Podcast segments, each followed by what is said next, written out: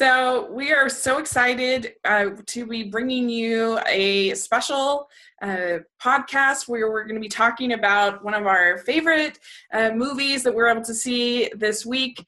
It is Field of Dreams, and this is going to be so much fun to talk about. And I'm here with my friend Stanford. Hi. Want to introduce yourself? Yes. Hi, I'm Stanford Clark. I live in Utah, fellow movie fan with Rachel, and I'm a big baseball fan. And so when Rachel and I were talking about this, we thought it might be fun to talk about or to collab with a baseball movie. But I do some writing. I've got my own blog, and then I also contribute to the Animation Fascination blog, which is at animationfascination.net. Yeah, great blogs. And yeah, it's interesting because Field of Dreams is one of those movies that I think transcends genres.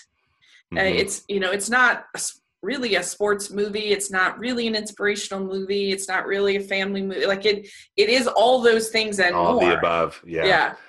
That's what I was reminded to rewatching it, because it'd been a while since I had seen it, Rachel, and it was so fun to rewatch it because it's a fun sports movie. And I think so many people think, oh, it's just a baseball movie, but really it's a fantasy movie. Yeah.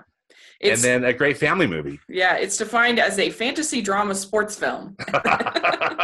And that's that's correct. Yes, it is it. It's really also, I think you could make a case that it's a faith-based film. You know, I totally agree. Because, no, it is. Because even though there's not just like one person that's considered God, but there's like in the film, in the context of the film, but... It's a very spiritual film. It's a spiritual film. Yeah. Mm-hmm. Yeah. About the spiritual realm out there in the cornfield. Right. Now, had you read the book? No, I haven't. Okay. Have you? No, maybe it wasn't you that I was talking to that had mentioned about the book. But yeah, it's based on a book. Yeah. Called Shoeless Joe. Right. Yeah. And, it was released in 1989. It's directed by Phil Aiden Robinson. And he wrote it too. And directed. You're right. Yeah. He wrote it. Yeah, that's true. And it stars Kevin Costner, Amy Madigan, James Earl Jones, Ray Liotta, Burt Lancaster. And you have the amazing score by James Horner. Yes. I know. That was one of the things I wanted to talk about, that score. Yeah. So good. Yeah. And so what were your kind of overall sort of response on this rewatch to the film? Well, I think part of it, as we were just barely talking about, the whole spiritual aspect of it, because, again, I remember it being a sports movie, and I remember getting emotional with the family part, you know, played by Kevin Costner and Amy Madigan. I think it's so interesting to me to look at this as more of an adult, you know, with more experience, how their relationship really, I think, defines it, because had there been conflict in their relationship, I think that would, I mean, and that could have really messed up the narrative of the film. Yeah. So I really liked that part about it. And then also I was just so taken with the performances by James Earl Jones and with Burt Lancaster. Mm-hmm. I mean, wow, it was just, I had forgotten even the Burt Lancaster part. I remember James Earl Jones was in it, but the stuff that Burt Lancaster does is so cool, which I know we can talk about, so yeah, really, those were two things that really struck me. How about for you? Yeah, I was really moved by it. I thought that it was a beautiful example of how we change as we get older and how we start to think more about our sort of our life and what we would, you know, sort of, I love movies about regret and forgiveness and just sort of those themes. And it kind of, in a weird way, sort of reminded me of Up in a way, because it's sort of the same sort of feelings that Carl's going through of just feeling this regret about life. And it's kind of the same thing that the Kevin Costner character is going through, where he's regretting what he did with his father in this relationship. His father. Mm-hmm. And he gets, just like Carl has sort of the chance to kind of redeem himself with Ellie. He has the chance to kind of redeem himself with his father. Yeah. And so I thought that was really moving, and it's definitely themes that I really respond to. And I thought that It was just so lovingly done. And there's only one part that I think is a little bit heavy-handed, I guess. Which one? The brother-in-law. Yeah. The brother-in-law is a little much. So obnoxious. And I felt that way too. It's like, really, is this necessary? But I guess they chose to put some comedy. I'm glad that he finally turns around. Yeah, he was just a little, sort of the bad principal, you know, it's just sort of the cheesy bad guy who's coming in to kind of spoil all the fun. Exactly. And it seemed cliche almost, right? That, yeah. In fact, there's so many things about that movie that I think that one, I totally agree with you. And it seems to be there are multiple times where the film could go in that direction. Like when he goes to James Earl Jones' house, to try to convince him to come with him. Yeah. Same thing when they meet up with the Burt Lancaster character who plays Dr. Archibald Graham, who again had kind of a missed opportunity or felt, with baseball in his past. I'm sure we'll talk about that, but thought, oh, this is borderline. Like, this is going to go to really maudlin or really cliche. Yeah. But then it turns into something really wonderful, right. In my opinion. Yeah, it's kind of like a Hallmark movie, but with everything done right. Exactly. It totally could be a Hallmark movie. But yeah, it kind of takes a direction where it makes it quite ethereal and quite wonderful. Yeah. So let's talk about this. He hears these voices, and I thought it was interesting. Sort of the first thing that the voices make him think about is getting older, in age. And he says to his wife, he says, "My father felt ancient to me, I never forgave him for getting older. Mm-hmm. He never did a spontaneous thing in his life." Yeah. And I don't know, is that something that you could kind of relate to about what you've like? I don't know, just on any level, either you getting older or how you thought about your parents or just any of those kind of things. Like, was that something that felt authentic to you? Oh, absolutely. It felt very authentic to me. Again, it was very telling of Kevin Costner's character, and the way he was, portrayed his character arc, I think. But definitely for me, I think, and that's one of the reason why this movie works so well is because it speaks to us as how we relate to our parents, right? Yeah. And the relationship that we have with our parents, and how that really evolves over time. As a child, we view them as either ancient or outdated or oppressive or whatever. And then as an adult, when they're gone, all we want to do is to be with them again. And because we can see it differently. So that clearly was key. And it was wonderful to see and experience that again. In fact, that's the thing I think I get most emotional about. I mean, I love the baseball part, of course, and the fantasy part, but it's that whole connection with his dad. Yeah. And again, I appreciate so much that his wife is supportive of him in that regard too. She's not, she kind of questions it, but then she figures out and she's on board. And I just, to me, that again, that was just so helpful and comforting. I just don't really, you don't see a lot of that in, I think, films today too. Yeah. Just how that relationship works is so combative or confrontive. That's really true. Like, it's not the typical sort of judgy wife kind of thing, like, right, what are you doing kind of, like, she is great, and in a believable way, though. I felt like she's not, nobody's preachy, everybody feels authentic. Yes. And I think that we can all relate to that feeling of when you realize that holy cow, my parents aren't perfect. Like, when you're a kid, they're the authority figure. They're the one telling you to stop. They're the one telling you to, and so like you spring on any kind of hypocrisy or any seeming kind of, how can you tell me what to do when you made this mistake? Oh my gosh, kind of thing. And so you don't treat them like they're human beings, because they kind of aren't. When they're their mom, they're the dad. They're not like a flesh and blood person.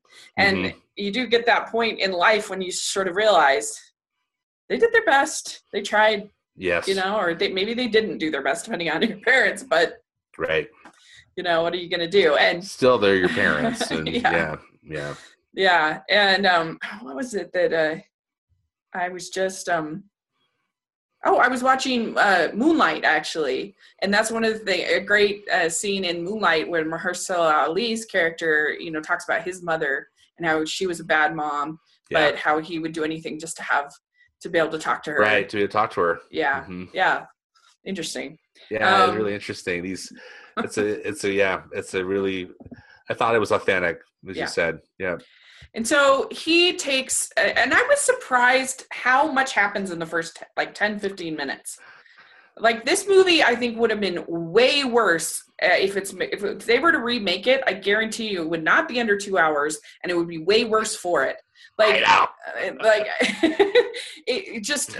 true. If they were to draw this out and make this long, it would be so, like, you'd see sort of the plot holes, and it would just become boring. You and roll your eyes like, oh, yeah, here it comes. Like, I guarantee you this movie would be 2.5 hours if it was remade, and it would be way worse for it. And I was just so impressed. Like, within the first 10 minutes, he's already built the field. I know. And I was like, wow, I don't remember that. I don't remember it being so fast. And I was so pleasantly surprised because I couldn't remember at what point he starts building the field. And like, wow, there it was. And it was happening. And I was thrilled. And then all of a sudden they're talking about the whole Terrence Mann stuff, you know, the James Earl Jones character. And I'm like, oh, wow, we're going here. You know, it's just, it's so nice that it never feels too long. It never feels too long, in my opinion, either. One of its strengths. It's one of its strengths. Well, and his wife says when he builds the field, she says, that's the first time I've ever seen you smile talking about your father. And, you know, I think that, I mean, I'm not married. I've never been married, but I can imagine that, like, and he says, because he says to her, I've just created something totally illogical, and that's what I like about it. Mm-hmm. And I think there is something in a relationship that it's like, I don't care if you're happy and this is making you, like, happy about your father or happy, making you grow, right?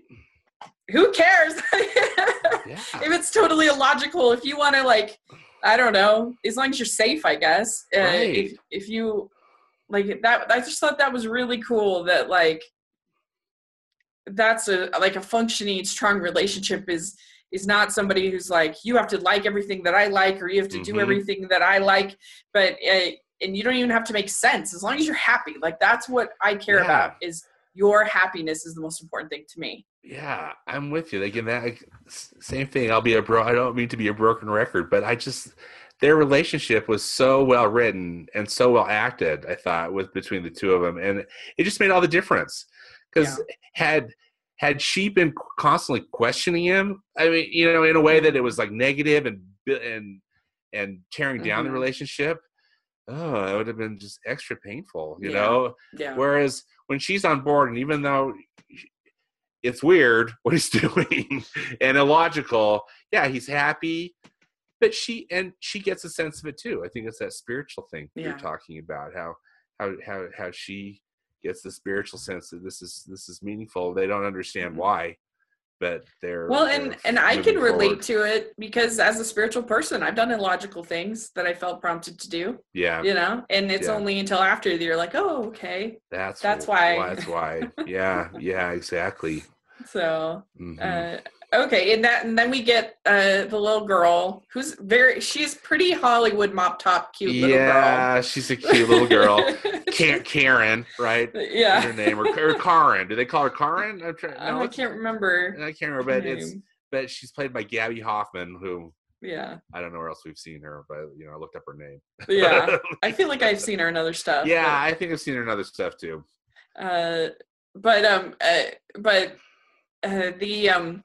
She, you know, she comes in, there's a man out there on the lawn. I love that she can see him, you know, because as our viewers will know, not everybody can see what's happening. You know, they can't see the people come out playing on the field. And I was so happy that she could see it too. Again, I thought another good decision by Phil, by Mr. Robinson, the director and writer, you know? Yeah. Yeah. It is kind of, it's sort of like it really speaks to the experience of having faith, you know, that, mm-hmm. that you can have like these amazing spiritual experiences, and the people that aren't sort of open to it don't have that experience. Yeah, but then they can't see it. Two people will be just crying and emotional and having the spiritual experience, and then another person will be stone cold and not have any, you know, any experience. Yeah. I knew it. The little girl, she's in Sleepless in Seattle. Oh, that's why we, okay. I'm so glad you looked that up. Like, oh, yeah. No wonder we know her. She's still a working actress, it looks like. I'm just looking at her cool. thing. Yeah, good for her. She was in the show Transparent, I guess. Oh yeah, that's one that's on Amazon. Yeah. And on Girls, evidently. Okay. There you go. There we go. She's kept working. Good for her. Well, I thought she was cute in it, and in that too. You know, she was seeing it, and she was like having the faith of a child. Yeah. But also, she's just very kind of nonplussed, if that's the way to say it. But she's like, oh yeah, there's, like you're saying, there's a man out there, and she's not like screaming, or she never gets to. That's hysterical. What I was going to talk about, because none of them are. Like, it was so much better. Like if like we avoided that scene where, you know, like if you watch like a body swap movie or something like that, and there's like, in some ways it can be funny, but there's like, oh my gosh, where am I? What am I? You know, or whatever. Whenever there's magic in a movie, you know, there's usually this like really strong, somewhat over the top response, but that's not what happens here. When he goes and meets Shoeless Joe, he's just like, wow, cool. Like, I appreciated that we didn't get that. Exactly. I don't know. I liked that it wasn't like, oh my gosh, you know. Yeah, I did too. Like, the emotions, again, back to being authentic. I think the emotions were authentic, but also subdued. Yeah. And that was such a plus, I thought. I mean, the only thing that really gets emotional is like at that school, you know, which is more kind of for humor, that at that school meeting or whatever, where the people are freaking out. So there, there's this, that's the next day. There's this, or the next scene, there's this censorship hearing about this author who's written these books. Terrence Mann is his name. And there was some really good writing in this scene, which I think saved it from being a little over the top, but I love it's one of those that could go over the edge, you know, in a second, but thankfully it doesn't. Yeah. Just, and she says, you know, well, I lived the 60s, and the other lady's like, well, I did too. And she's like, no, you didn't. You lived two 50s and a 70s. I know. That's a good line. That was really good. Yeah. And I thought that she was fabulous in that scene, Amy Madigan. She is so good. She aced it. She's really good, really good. And yeah, I agree with you. And it was such a great illustration of her character, you know, just that she really was a thoughtful, passionate person, but it just plays into, again, the great relationship that she and her husband have. Yeah. And that the way that she defended, I don't know, it's like she defended the right thing, and, you know, not censoring these books and not burning books, you know, of course, without being kind of sanctimonious or I don't know. I just thought that, like, now it would be so much more preachy. Yes. Than it was. Yes. Then. I thought about that so much too, Rachel, that it would be so much more preachy, so much more contentious. You know, from all sides, and almost like that they can make it today, because you know, it's an interesting question. Like, could they? Because I feel like this movie would be either too much of a faith-based film if they made it today, and, you know, too much about come to Jesus kind of a thing, mm-hmm. Or it would kind of try to completely remove that element and become too secular. I feel like. I don't know. Maybe I feel like maybe an old school director like a Steven Spielberg or Robert Zemeckis I could trust to pull it off. But other than that, I don't know. I know, seriously, if they could pull off the material. So again, kudos to Mr. Robinson, our writer and director, because he was able to pull it. It's a fine line, and that he really, he was able to do it. You know. Well, and especially because then all of a sudden it becomes this road trip movie, and the fact that he's able to kind of make all of that work is really hard. Like what they're able to pull off is really, really hard. Yeah, I forgot the road trip part too, or I had suppressed it. I'm not sure. Again, not that it's horrible, but I was like, oh yeah, that's right. He and James, Kevin Costner and James Earl Jones go on the road, and like, wow, that's so it's so weird. Yet again, it moves. Thankfully, it's just it's part of the plot. They move it. They don't get too stuck on it. But cool stuff happens. Yeah. Which I hope which we'll talk about. But it is great when he goes. So he goes to find Terrence Mann because he hears this this second kind of this voice. That he has to go the distance, and so he has to go and find Terrence Mann. And what's the pain quote? Wasn't there relieve his pain, or what's there? Or is that later? Am I mixing Terrence Mann with Archibald Graham? I can't remember. I didn't write that down. Shoot. But anyway, he goes and I like, he just says, I swear to God, I am the least crazy person I have ever known. Isn't that great? Yeah. And I love when he has he's got trying to fake the shotgun or whatever in his jacket. You're like, yeah, all right. That's a really funny scene, isn't it? Yeah, it's really good. Because the kid, I was like, what are you doing here? This is so crazy. And Terrence Mann has been holed up for a lot of years and kind of suppressing his own, pain. Yeah, I'm looking up the pain quote because I really think that Yeah, he basically, because he has researched and tried to he found this article about that Terrence Mann had given this interview about him and baseball, and so he goes out to try to find Terrence Mann, and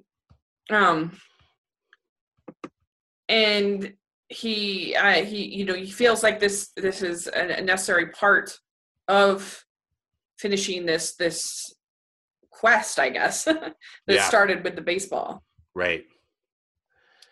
And meantime, in the meanwhile, the brother-in-law is putting all kinds of pressure on them because of the mortgage and the field and everything like that. All the money that they've lost from giving up the farm, that they suffer.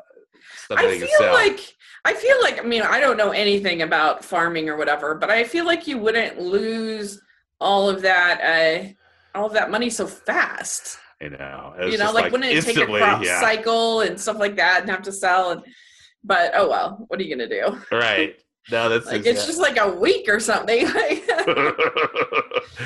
know. So that's one of the things they had to put into the movie, right, to give us some more drama or more conflict. But yeah. Do you find that quote? Well, it was ease his pain. Ease his pain. So I just can't remember at what point it comes in. If it's talking about. I really think part of it's talking about Terrence Mann. Oh yeah, you're right. That's what he hears first, right? Yeah, while in the field, Ray hears the voice again, this time urging him to ease his pain. Yeah. And then he attends the meeting, and then he finds the article. Okay. Yeah, sorry. I got that confused. You're good. And it isn't go the distance, right? Yeah, and then go the distance. So, yeah. So he goes to try to help Terrence. And of course, Terrence thinks that he's a nut at first. And they have some great back and forth, some great time together. And he finally convinces him to go to this baseball game. And that's when he hears that we go the distance. And that they have to go to Minnesota to find Moonlight Graham, one of these players. And I don't know, so all of that is fun. And that's where we meet Doc Graham. And we find out that he was a former baseball player who ended up becoming a doctor after he couldn't play anymore. And he like quietly helped all of these children as a doctor. And we even kind of go back to 1972 where he finds the doc. And anyway, it's sort of, what do you think of those scenes? You said you really love Burt Lancaster. Well, yeah, as I mentioned at the beginning, I think Burt Lancaster is such a great actor, and I thought it was so cool that he was in this movie, and I had forgotten, you know, sadly that Burt Lancaster had a role. And I read too, this was one of his final screen appearances. Interesting. I meant to do. I wanted to find out what his actual, truly last screen appearance was, but this was near the end of his career, okay. His life, makes sense. And yeah, it does. You know, if you tell that he's of his age in the film, but he again, it's one of those. It's on the borderline of like, oh, this is going to be stupid, or this is going to be special, or go all maudlin. But it just turned out so cool the way. Yeah. The way they do this, and again, it really starts to feed in more into the fantasy. But we find out that Doc Graham, he had to choose right between baseball and medicine, or wasn't that how? Well, no. Or how did you interpret that? Or am I missing that? So he played one game for the Giants. Yeah, he played the one game. Yeah, he never got to actually hit a bat. Hit. And then so he never got to really have his baseball dream. And we also know that. That Terrence Mann also had a dream of baseball. That's what was in the interview. Yeah. Yes. And so it's like I said, it's sort of similar to Up in this way that, you know, you have these dreams, just like Ellie and Carl had this dream of going to South America. But, you know, life got in the way. Yeah. And he's got sort of the dream of his father. You got the dream of Shoeless Joe that was interrupted. You have the dreams of Terrence. And of Doc. So, yeah, and I really did love when he says where is it? He said that he tells the story about how he treated his father, and he says, "I could never respect a man whose hero was a criminal." And talking about how his dad loved Shoeless Joe. And how he, you know, got on the bus and never saw him again. Yeah. And I thought that was really, really moving. And how we sometimes in life judge people for such stupid things that are just so either out of their control or that are just so unimportant in the grand scheme of things. But at that moment, they feel important. But, you know, which baseball player that a person likes, you know, the fact that you would, it's just interesting. And I think we all do that sometimes, you know, it's just like, yeah, I do too. You know, how could you buy this car, or how could you support this person, or how could you, you know, whatever it is. And anyway, I thought that was really, really good. Yes. Scene. Totally agree. So, so then they get this, this young man, this kind of hitchhiker guy that they pick up, and they take him to see the game. So you have the young man, you have Terrence, and the brother-in-law, and Kevin Costner, and the wife and the daughter, all there watching this game. And the young man, his name is Archie Graham.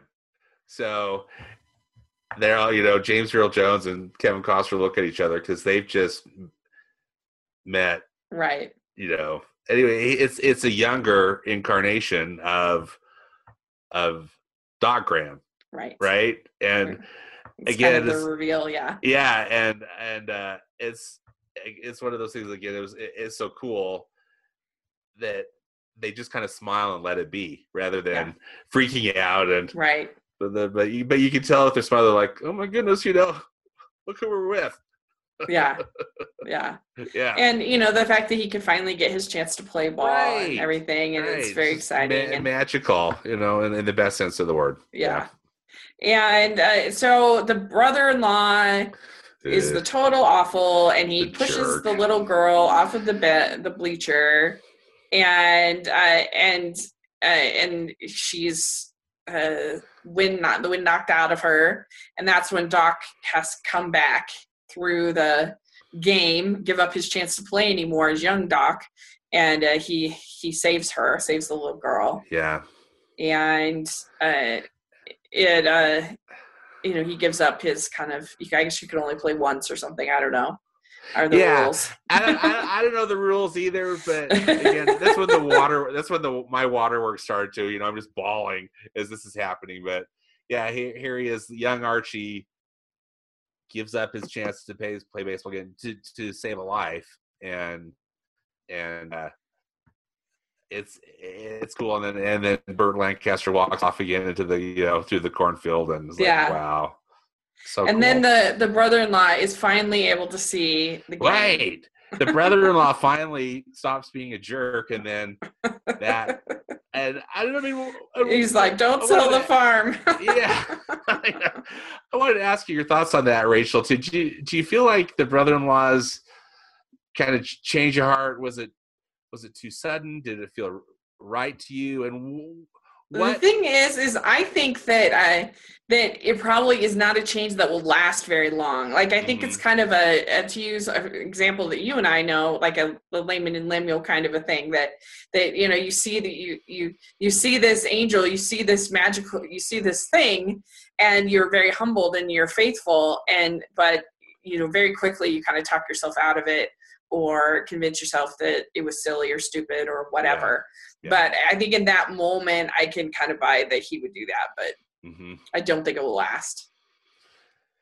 Right. Thankfully, it lasted to the end of the movie. Yeah. I was thinking, don't go back. Don't become mean again. Yeah. Let us get through the movie. Yeah. I mean, I think that they could have, I wish that they had figured out a way to kind of write that a little bit better. I don't know. It's tough. Like, you have to create some conflict for the story, but I don't know. I just, it was a little much, a little over the top. Yeah. A little over the top. And again, I was just trying to think, well, what makes it so people can see the players? Is it just, they have to have some faith, or they just have to believe Kevin Costner? I'm joking, but I'm wondering though, what caused them to be able to see, to see the players, or what caused him? Yeah, that's a good question. To have his blinders lifted. Yeah, I brother-in-law. Yeah, I think that it does have something to do about faith, and if you believe in it, then you can see it. But if you don't, and so maybe it is kind of a cop-out that he did see it at that time, because he still didn't really believe, just because he'd seen one person come off of the field like that. Yeah. But maybe he did. I don't know. That's interesting. Maybe he did, because he saw. Well, Burt Lancaster appears out of nowhere from his view, because he wouldn't have seen him as young Burt Lancaster, as the young Archie Graham, but. But then when he becomes Doc Graham, it would be weird. Oh, wow, where did this doctor come from? That just saved the life of my niece. Yeah. And then, but still, it's interesting. Yeah, clearly not our favorite character in the film, the brother-in-law. No. But it works. It serves its purpose, I guess. Yeah. Then the doc says, I can't remember if it's Ray Liotta or if the doc, one of them says, do you want him to come with us, looking at Terrence? And let's see here.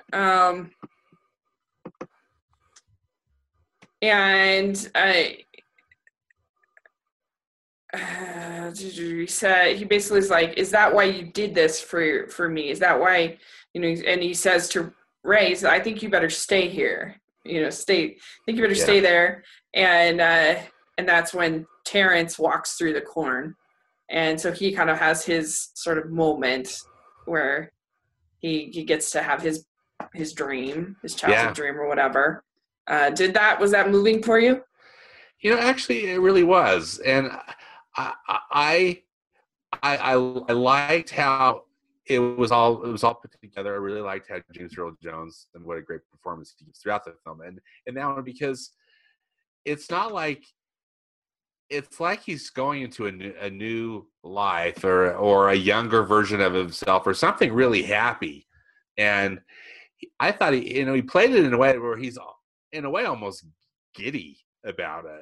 And I thought that was just so interesting, because again, it could have been either all dramatic or something again, or just, and heavy, but instead they make it cool. And I mean, you can see from that his character is, you know, he's kind of done with his current life, and the way that he's been a recluse, you know, and feeling bitter about things. But this whole situation brought him back to life, and it's like he's going to go on to now something new. And I don't know if it's necessarily like he's going on to death or going. I mean, that part was a little unclear, but still, it just seemed like a happy progression for him, that he wasn't going to have to go back to the city and be unhappy again, just kind of living alone in his apartment. But he was going to do something cool. He's going to fulfill his dreams. Like that's where I kind of saw it as sort of this passing, that his work was done, mm-hmm. and that he could, mm-hmm. he could go forward. He could go forward. Yeah. And then, because Ray wants to go too. Like he wants to. Yeah. That's why they're like, you're needed here. We need mm-hmm. you here, but we needed somebody who was willing to do what you did, was willing to sacrifice so much, and was willing to listen. Yeah, that you were somebody who had that faith, and that like the world especially needs people like that mm-hmm. to stay. And so that was really good. And then you see a player at home plate or on the field that that Ray recognizes, and it turns out that it's his father, and that was part of the ease his pain kind of part, yeah. And so that is really just moving. Sort of it reminded me of in Up when he finally reads that inscription in the book written by Ellie of thanks for the great adventure, and he feels this sense of sort of forgiveness, and that he doesn't have to live with that regret mm-hmm. anymore. And it's mm-hmm. kind of a similar experience here, and he realizes that was the message. It was, if you build it, he will come. That was his father, and it was right. That it's his father. It's not necessarily Shoeless Joe Jackson. That it's his father. Yeah. It's really. It'll give me the feels. It really does. It was just, as I had already told you, it was a ball fest for me. You know, I just. It's pathetic there, just ugly crying. It's so moving. Yeah. And again, it's just it's handled so well. And I love that line, where he's saying, "Well, is this heaven?" It's like, no, it's Iowa. Yeah. Although was that his dad, or was that Shoeless Joe Jackson that says that? But I can't remember. I might be misquoting it, but still, that interaction that he has with his dad, because it's like his dad. I mean, because clearly he's encountering his dad before in the timeline before he was even born, right? Mm-hmm. And he's seeing him as a young man, and it's almost like they get to reestablish their relationship, and in so many ways, or that again, Kevin Costner gets to kind of right or wrong. He gets to change his perspective and see his dad as he really was, rather than through the filters of his youth, where he was not seeing things clearly. And it's so great. I mean, and Yeah. Him and his dad end up playing catch. Oh, I know. It's just so great. And the James Horner score is going, you know, it's filmed so perfectly. It's a perfect moment. So good. Yeah, I mean, the James Horner score, he has such a great gift of making things gentle and yet impactful, and really not telling you how to feel in scenes, which I really appreciate. I appreciate that too. Certain composers, they are just so heavy-handed in I mean, all hail John Williams so much, but in the Lincoln score, that was the one that I did not care for. I felt like in that score, he was telling you what to think a lot. Yeah, and there are lots of examples, you know, of that where it's just like, I don't know. A lot of people loved the score of Jackie. It got nominated for an Oscar. So I didn't care for it because I felt like it was also very like, this is the sad part, boom, this is the, you know, and this is just so gentle and it's so beautiful. And it is. It's beautiful. And again, just not heavy-handed from anybody, you know, from the actors, from the direction. Yeah. And then, it's just really well said about the music. It's just so beautiful, and it adds to the feeling.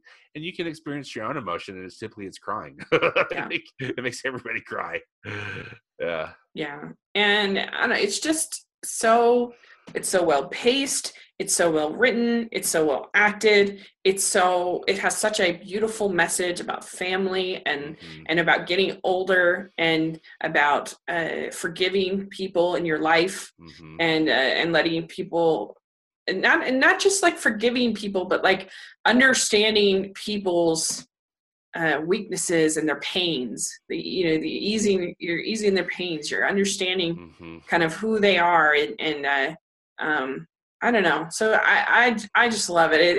It's interesting because I shared with you the Siskel and Ebert review, and Siskel didn't get it.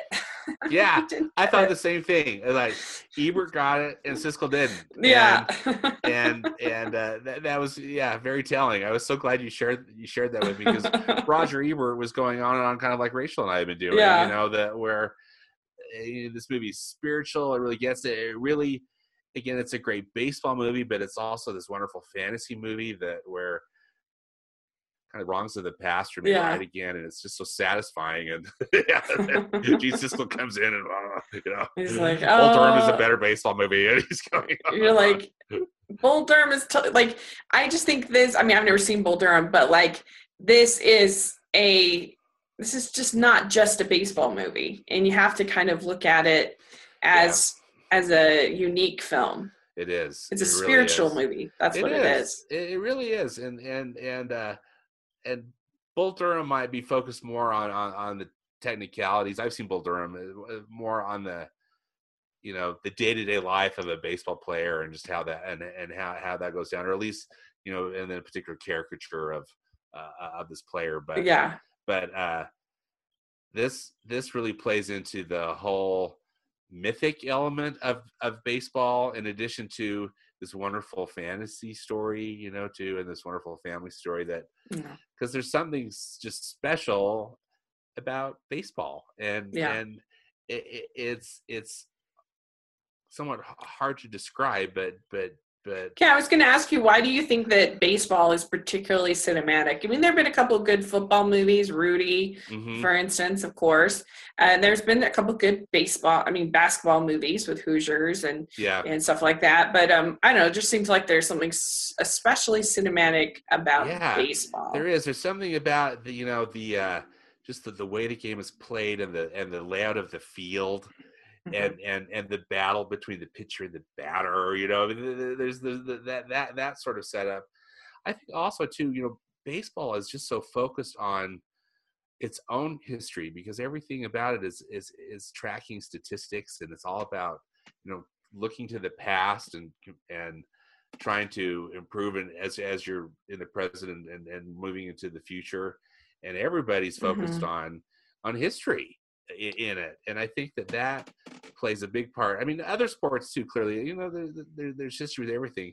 There's something about the history of baseball, and I'm with you. And maybe I can't say I completely understand it or can articulate it, but I just don't know of any other sport. Whereas you're looking both at the past, present, and future all at once, and it's just yeah. I think there's a sort of a leisurely pace to baseball. Yes. Good call. Yeah, that kind of it. Yeah, that kind of makes it particularly cinematic. And I think that like it's harder to fake basketball. It's harder to, because like for just the physique of the players alone, right. It makes it right. A little hard. But you know, in football, you don't really see the characters. You don't see the players' faces when they play. You don't, you know, like as much. And I don't know. There's just something that's a little. It's not quite as. It's not. It's easy to understand baseball. Mm-hmm. Baseball, it's just you hit the ball or you don't hit the ball. You catch the ball or you don't. Right, you don't catch the ball. And you're right. You're seeing their faces. Yeah. And you can see their reaction to things, where as these other sports, basketball is either too fast moving or, you know, it's going on so crazy. Yeah. And football, even hockey too, you know, I mean, it's just hard. It's hard to see. And I think in baseball too, I mean, even though clearly football's an American thing too, at least, you know, with American football, but baseball's so American. Yeah. You know, and there's just something, combination of spiritual and kind of patriotic about it, which I think pulls at the heartstrings too. Yeah. Yeah. And obviously for this story, that's the only, I mean, I guess you could make a soccer field or something, but like, that wouldn't be, but for the most part, like this is the only one that could work. Like, yes, it's the only thing you can make in a field. Like, yes. have to be in baseball. Yeah. But so yeah, it really does work, and you know, you also of course have the history of the of Shoeless Joe and the other sort of players, and all that stuff kind of comes into play here. Yeah, and so it is. I'm sorry to interrupt you, Rachel. About Shoeless Joe. That's another thing that I thought was so interesting about this film, is that it brings in some actual history and then ties in a lot of fictional stuff around it, which I thought was a fun way to write it. So, you know, the Shoeless Joe thing was truly a scandal. It was in 1919, and he and his team, it was the Chicago White Sox, where they won the World Series, they played in the World Series, and they were accused of throwing fixing the game, and they all got convicted and got kicked out of the, you know, the banned from baseball. But regardless, I thought that was so interesting that they, you know, that the writer, the screenwriter, and the director pulled a real story back into this whole fictional thing. Yeah. I like that. I thought that was fun. What did you think about it? Oh, I did too. I mean, I don't know a whole bunch about that, about all of that, but yeah, no, I agree. I thought that it was neat to kind of have this magical realism involved with some of these sort of real life characters, real life people who, you know, and sort of work that in a really loving, kind way. Sort of, this is Shoeless Joe's redemption a little bit, this movie. Yeah, exactly. So I maybe Pete Rose is waiting for his Field of Dreams movie. Exactly. Pete Rose. Well, another thing that I had read, and again, I wish I had the source, so I hope I'm not misquoting it, but it was an interview with the director, with this Phil Aiden Robinson, and he was saying that the character of Terrence Mann, the James Earl Jones character, he was also toying with the idea of having him be an actual author that had had died, and using, you know, bringing in that as a fantasy, and then he decided to go in the direction of creating a fictional author that still seemed very real, but. And again, I thought that was a good choice, but that might have been fun too. You probably could have gotten away with it, you know, in this film, in this fantasy film. But yeah. But. So, if you had to give it a 1 to 10, what would you give Field of Dreams? Oh, probably a 9 or 9.5. Yeah. I don't think it's just completely perfect, you know, for some of the reasons we've been talking about, the brother-in-law and some of the stuff. But wow, it's close. It's just so good. But what would you do? I would also give it a 9. I really do love it. And yeah, it was really just warmed your heart to watch. I loved watching this movie, and I loved all the performances, and I loved the message of realizing people's pains and forgiving them, and also just listening to those voices. Listening to who do you think was the voice? Do you think it was it himself? Was it Joe? Was it his dad? Yeah, that's a really good question. I don't have an answer. Was it God? Well, yeah, I ultimately wonder if it was God, but. Yeah. I thought, you know, and maybe they're trying to make us think that it was Shoeless Joe Jackson. Yeah, but there's a case to be made for it, I think. Yeah, and that Shoeless Joe knew that it was a combination of that it would be great for him, but that also this man needed to be reconciled with his father. And, but. I don't know, just like I love the message of just sort of being open to the spiritual, being open to the things in life that you can't explain. And you know, it's interesting because I loved the movie Your Name, and a couple of the people that haven't been as into it were like, why would he try to find this city that he drew? Why would he make these choices? Why would you do that? And I was like, you're missing the spiritual. You're missing the spirituality to this. You're missing that there's something deeper here that they're trying to figure out, that they're trying to understand. And so I love movies that I love the fact that he says, you know, this is the first illogical thing I've ever done in my life. And he says that with a smile, because I think that's an important thing about being human, is that we should be spiritual people. We should be, at least I am certainly much happier in my life when I am a spiritual being, when I am somebody who is thinking beyond just what I understand. And I'm trying to, you know, people could say I might describe it as following the spirit. Other people might call it intuition.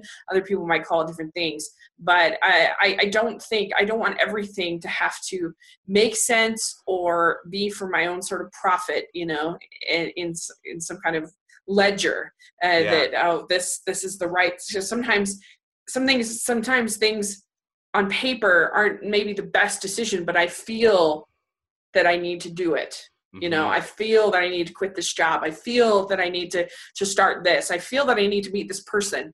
And that's the kind of person that I want to be, you know, if that makes sense. You know, that totally makes sense. And with Kevin Costner's character, it's so interesting too, because I kept thinking that he was, and the first time I watched it as well, I was at that part, this one I do remember like, oh, this was all about, you know, kind of redeeming the Chicago White Sox from 1919, you know, and having his father come in really took me by surprise.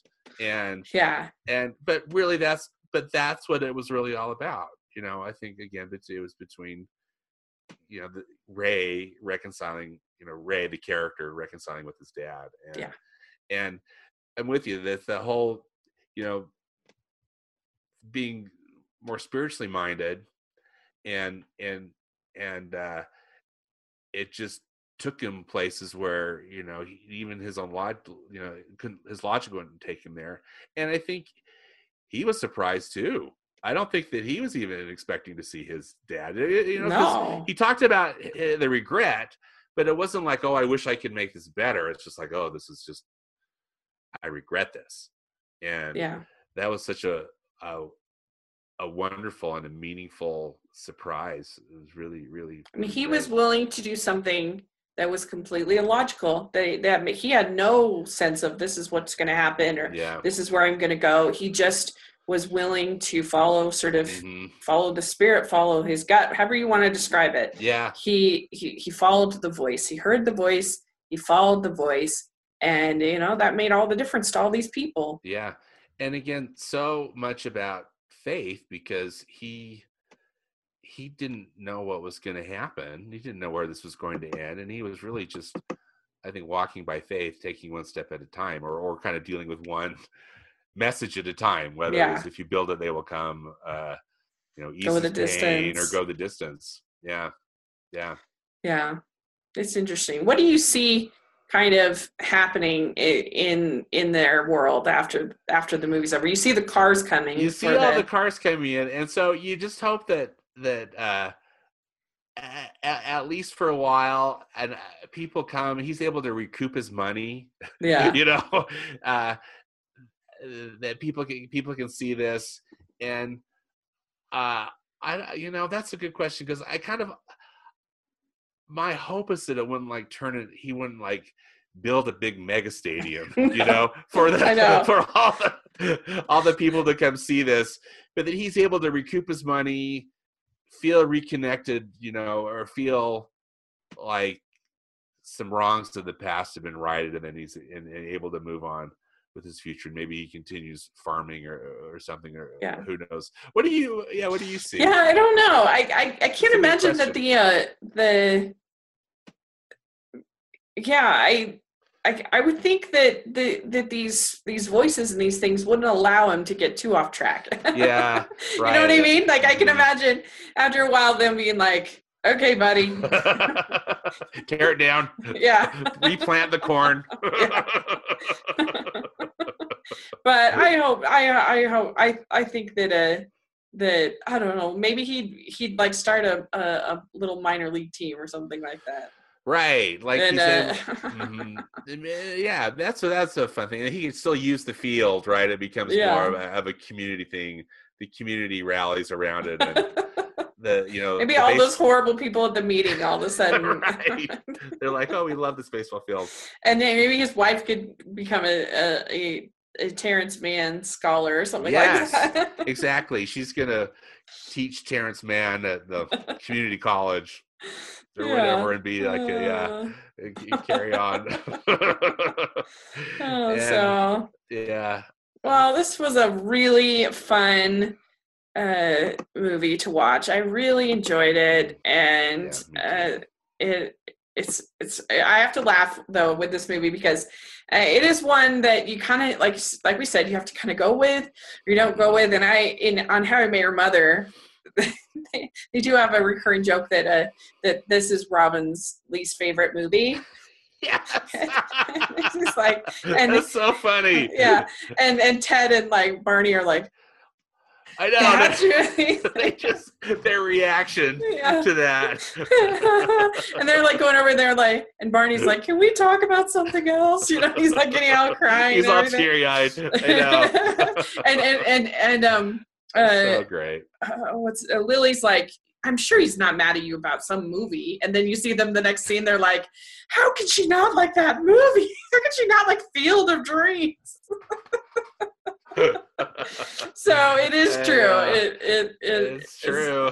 But I really do love it. So so where can people find you? All right, well, as I mentioned, I write for Animation Fascination, so it's animationfascination.net. Also on my blog, which is stanfordclark.com, or I'm on Twitter @StanfordClark. Cool. Well, and if you can put in the comment section, what other sort of classic movies would you guys like us to talk about? Because we had a lot of fun with this one, and so just give us some ideas of what else would be fun. And so thanks so much for doing this. I really appreciate it. Thank you, Rachel. This has just been wonderful. Thanks so much. We'll try to get to see Diary of a Wimpy Kid this weekend sometime, so that will be fun. And and then somebody has to do it, Rachel. Yeah. You're taking one for the team. Speaking of. And then next week, I'm really excited. We will be reviewing Doctor Who on Tuesday, like we've been doing, and also we will be reviewing the new version of Dirty Dancing, me and my friend Amber. So are you going to watch that? Yeah, we're gonna watch ABC? It'll be really bad, but we're going to watch it. So that will be fun. And then Rachel. On Saturday, next Saturday, my friend Richard and I are doing His Picks, Her Picks, our series, and we are talking Stardust and and Time Bandits. So that'll be a lot of fun. So some things to come up to look forward to in the next week. So thanks so much, and we will talk to you soon.